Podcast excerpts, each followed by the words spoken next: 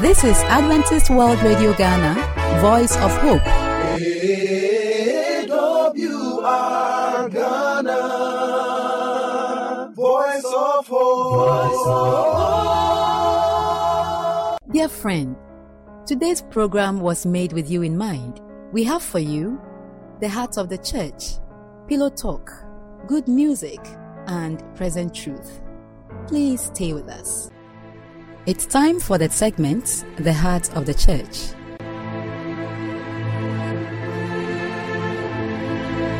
Hello, welcome once again to your program, The Heart of the Church. We are so thankful to God we can meet like this every day to study His Word. My name is Emmanuel Laye, and I want to welcome our friends to help us do this. Gloria Osaibafu. Franco.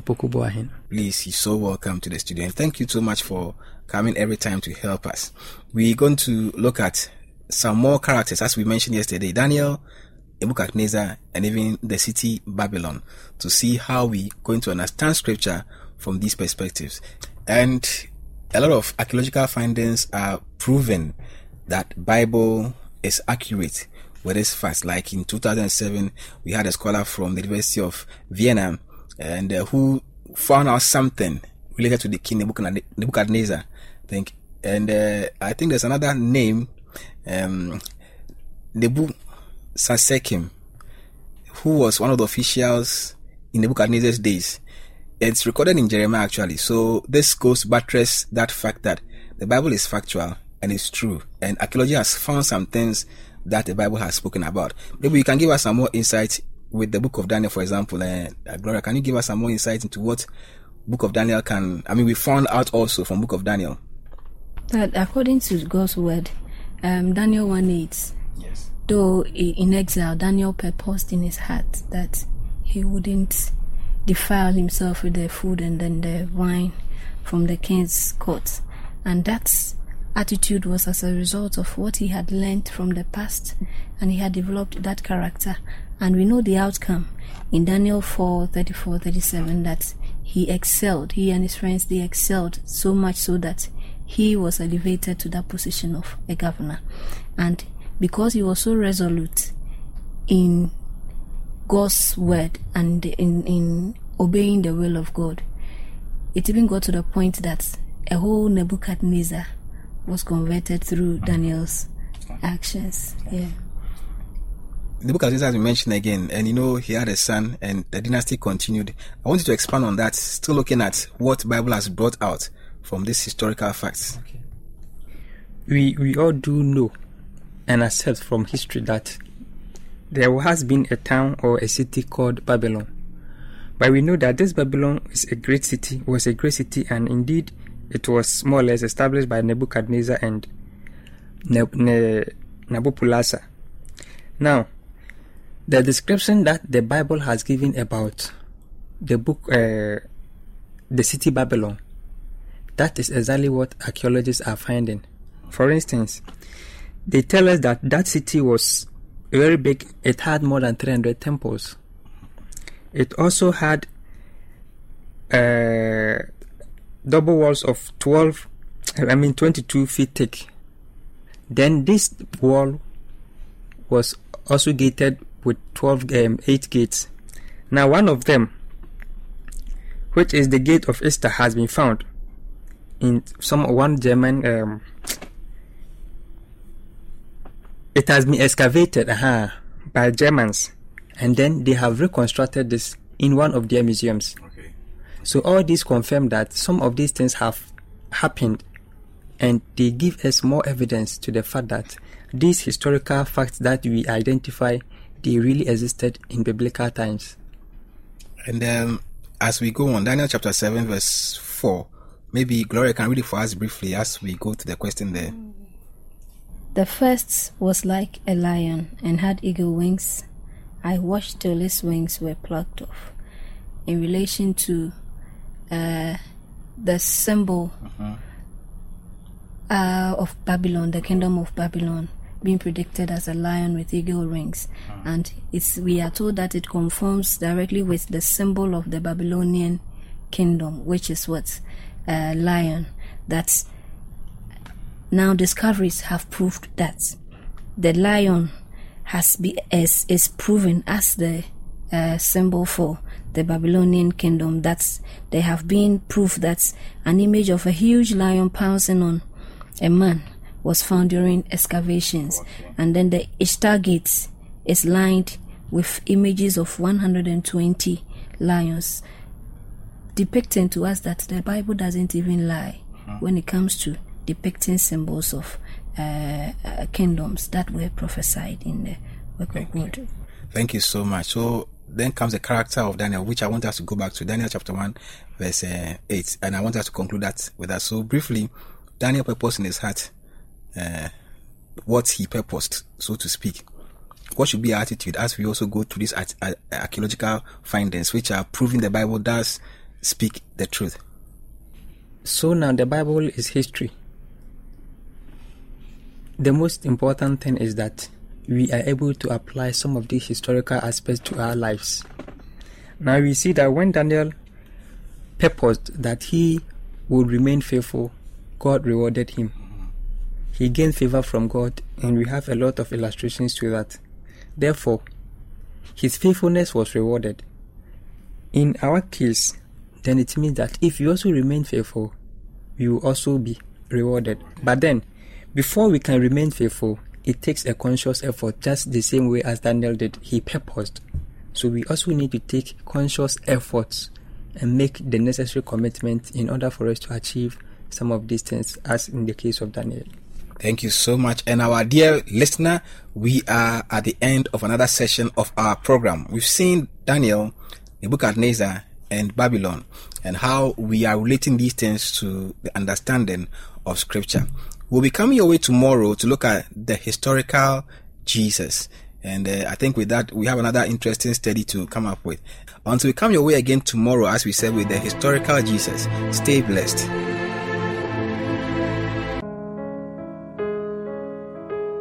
Hello, listener out there. Welcome to our program, Pillow Talk. I know you love this program. The last time we came your way with some interesting topics, and we thank you for your support and the contributions. Today, too, we have come your way with a very interesting topic as well. And to help me to discuss this topic, I have my able panel members. I would like you to know them. They will introduce themselves to you. Then, after that, we will continue with the discussion. Panel members, you are welcome to Pillow Talk. Thank you. Thank you for your time. It's not easy getting you, but you have made it possible to be here. I would like my listener there to also know you. So, starting from my left, I want you to introduce yourselves. Thank you. I am Patience Amatando. Madam Patience is a pastor's wife. Yes. I'm Ajua Jemfua Boatin. Okay. And I'm also Jumaima Ajoa Opon Efriye. Thank you very much, panel members, once again for your time. As I said, the topic is premarital sex. Very interesting topic, I know, and very common one, but we want our v- listener there to understand what premarital sex is, what normally drive people into this premarital sex, is there any dangers, any problems that one can encounter? Then we look at the preventions that we can give to the listener out there. So I will begin with Madam Ajua. When we talk about premarital sex, what is it? Thank you. Premarital sex is sexual activity before marriage or sex outside the confines of marriage. When the sexual activity occurs between two people who are not married, it is known as fornication. When it occurs between a married person and someone who is not married, it is known as adultery. But basically, sex before marriage is premarital sex. Okay, so you have made us understand that uh, premarital sex basically is when you involve yourself in sexual activity before you get married. All right, thank you for that one. Um, Miss Opon, what normally drive people into this premarital sex? In other words, what are the causes? So that our parents there who are listening to us will really take note of these things, even as they stay with their kids at home. Um, okay, thank you. Um, I'll say that what causes an individual to in- indulge in premarital sex one main would be the individual himself, him or herself. So peer pressure. Yeah. So when the person gets pressure from the peers that if you, everybody's doing it, Okay. if you don't do it, then it's like you are not worth it or you are inferior among the group that Oh, you are in. So it pushes the person to, then go go, in it. for Oh, it. Okay, so peer pressure is one Peer of them. pressure is one of Um, the Madam causes. Patience, if you can just add something to it. Sometimes too, when there there's a lack of parental care, Oh, all right. People just roam about. That's where the peer pressure comes, Comes in. in. When parents are not in good terms with their children, they tend to listen to their peers. Okay. And also, there are at times certain areas it's like a culture. Everybody is doing it. And therefore, I have to also do it. As Madame Jimama said, if you don't do it, you are seen like an inferior person, which is wrong. Oh, okay. Auntie Ajua, please, do you want to add something yeah, to the watching causes? pornographic mate- um, materials, reading pornographic materials can also Cause lead somebody to into do that. premarital Yeah. sex. Do anyone of us want to add something on Um, I also think that financial constraints. Okay. Some younger people, when their family don't have enough finances to support them, then they tend to people who are working who Mhm. can so that they get support from them. Exactly, to go to school, to feed themselves. And sometimes even the family also benefits from this premarital Wow, sex. that's The child is involved. So it becomes a very huge issue that affects So that comes to buttress what Madam Parental said, care, parental yes. care. Yes. It comes to buttress that one. Thank you very much. Um, there is also this um misconception about premarital sex that if you don't do it, this that I think that's what you said you are inferior. Can we add other things, other misconceptions that people have in these premarital sex, apart from people seeing you as inferior? Any other misconceptions? Maybe Auntie Ajua? Yeah, some feel that they need to engage in premarital sex to know whether they will be compatible Okay. with their spouses, and that is wrong Oh, that because is you don't know how many people you'll be sleeping with before you get married. Eh, but that is also important too. If you don't, No, so that means you sleep with 20 people. Oh, okay, that is, then, if you yeah, don't find this person point. It's- compatible, it's- it's you look for another person, and it's wrong. It's wrong. Madam, you want to add something and people to also that? say that uh, you have to test, just as you are buying a car, you have to test the car. Oh, before you know, Forgetting that you are not To an object. You are not human an beings. You are not. so you that, that also drives other people to people Into to into the premarital premarital sex, sex. which is They really think they have good. to try, find And out what it is the before is they actually not. go in. Others also think that uh, if you don't practice on your wedding night, you you look awkward. Or Oh, You disgrace yourself. So they think they have to practice outside marriage. you will not know you will not know the styles and other things that you need to you know it's- bring, it's bring, bring on board and which is also wrong. All right. Um our listener out there i think you are following us. Our panel members are trying to help us to understand what premarital sex is. They have delved into what normally drive people into doing these things. Parental control if you listen to them, is one of the factors, financial constraints, as Ms. Opon said, and other things, as Madame Patricia patient said, that people think that they will feel awkward and therefore they involve themselves in this premarital sex. I would like us to go into the effect of it, the effect of this premarital sex. I, I, want to start with you, Miss Opon. Um, for the effects, I would say generally we would have physical effects, we have physiological effects, and we have psychological effects. So, we would have to yes. So for physical effects, I will talk about physical effects. Uh, usually, uh, physical effects. So you would be putting yourself at risk for so many um sexually infectious diseases or infections uh, because it's possible that you're not even aware of let's say the use of condom to avoid yourself from getting mm-hmm. this and you are indulging in the act with several people you are putting yourself at risk. And for females too, since you are young, your canal is also small. Okay. So when you are indulging in, let's say, an adult, you might even have some tears. So that's a physical damage to your vaginal That you vaginal really canal. experience with your body. Okay. Auntie Adjoa, you want to add something to the effect? Okay, so it can also lead to pregnancy. Unwanted one, of course. unwanted Yeah. pregnancy. And unwanted pregnancy can make you drop out of school, can delay your marriage. Mm-hmm. Okay, and it can even break your marriage, Oh. subsequent marriages that you.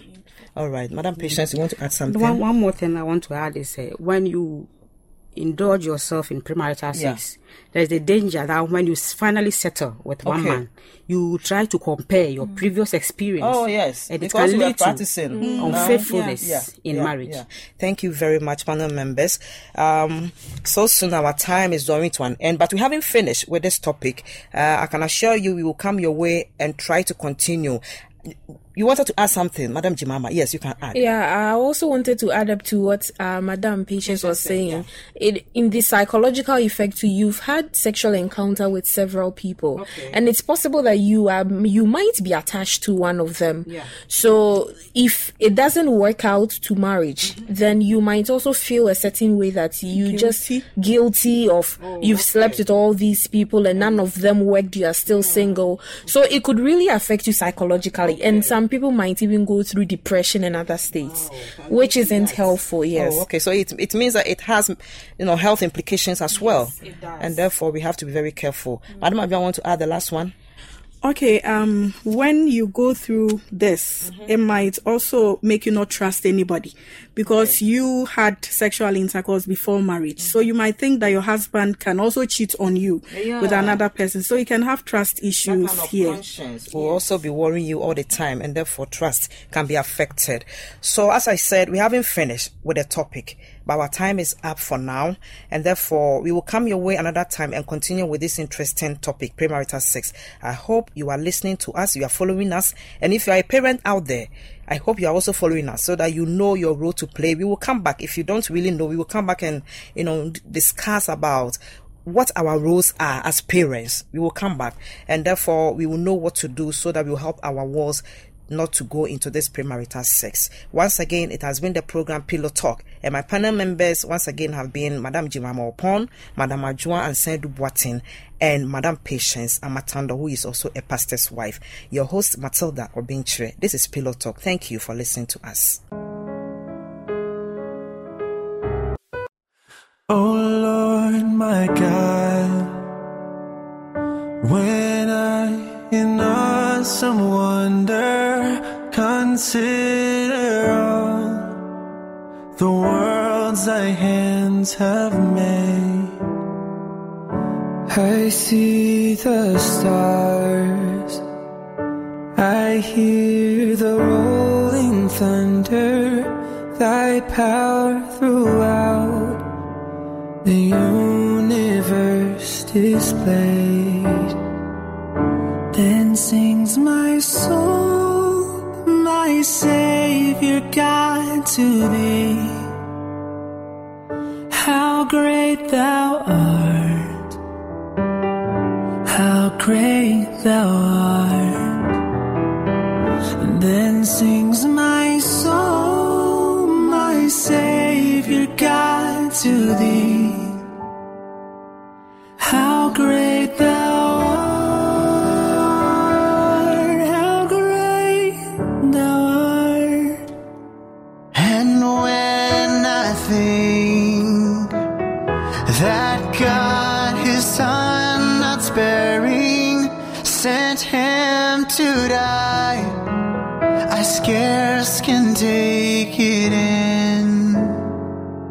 That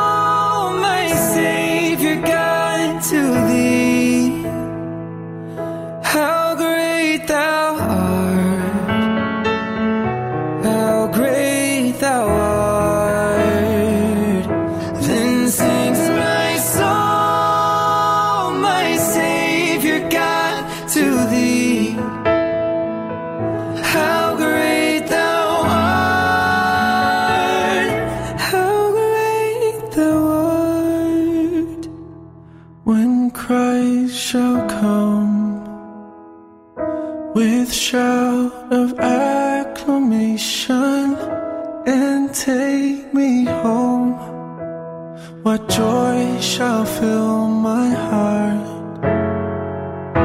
Then I shall bow with humble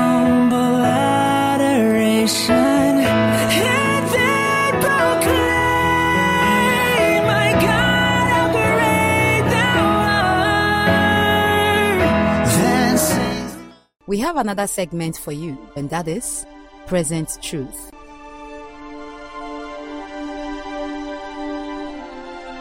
I greet you all in the mighty name of Jesus.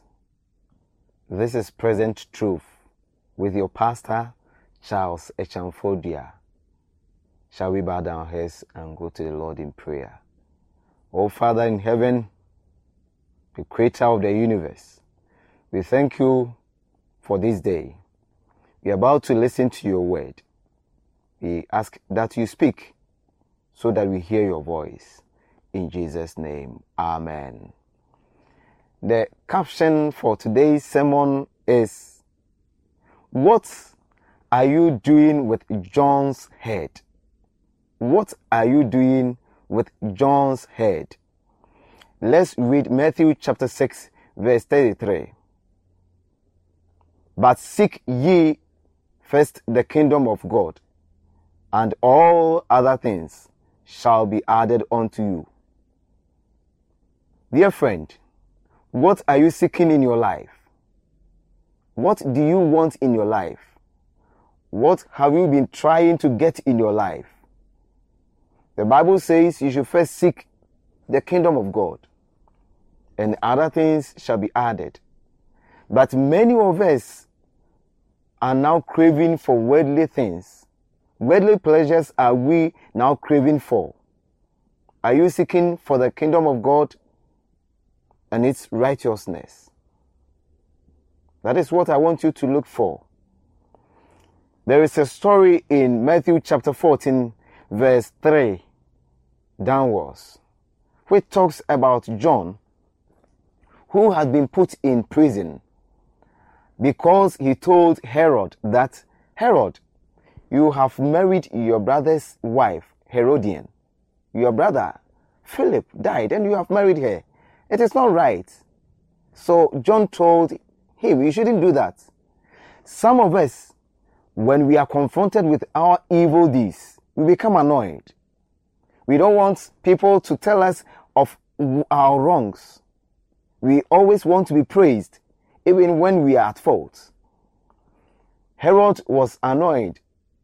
He decided to do something to John, but he couldn't because he knew John was a prophet. It got to a time that he was having his birthday and the daughter of Herodias came and she danced. So Herod told her that, What do you want from me? Ask and I will give.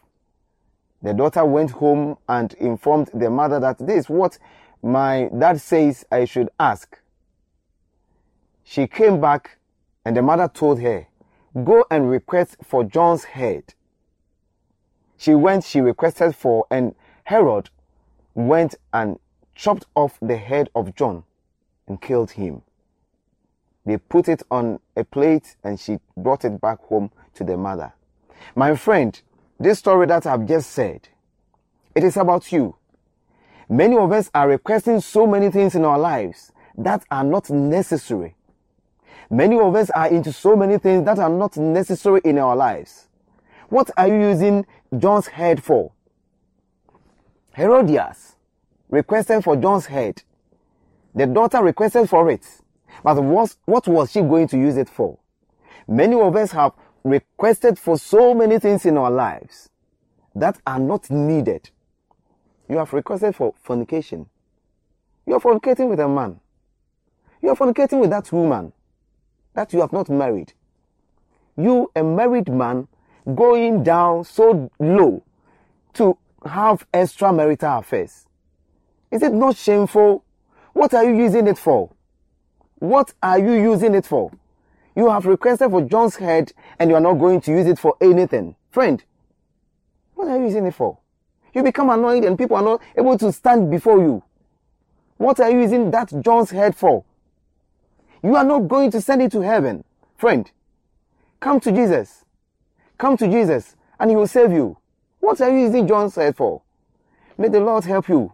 So that anything that has come your way, that you think is not good for you, you, you, you desist from it and you come to Jesus. May the Lord bless you and be with you. Don't use, ask, request for John's head, but request for Jesus to come your way.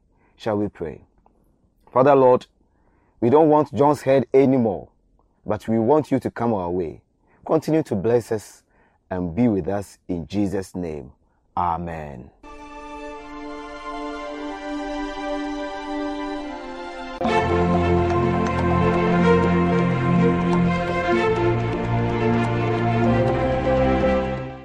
We would like to hear from you, so call us on the number plus 233 50 15 61 849 plus 233 50 15 61 849. You can also email us at the address Adventist World Radio GH at gmail.com. Adventist World Radio GH at gmail.com. You can also write a letter to us using the postal address Adventist World Radio Ghana, Northern Ghana Union Mission of Adventists, P.O. Box KS 17564, Edum Kumasi, Ghana, West Africa. For AWR Ghana, I am Belle. May God bless you. AWR Ghana, voice of hope. Voice of.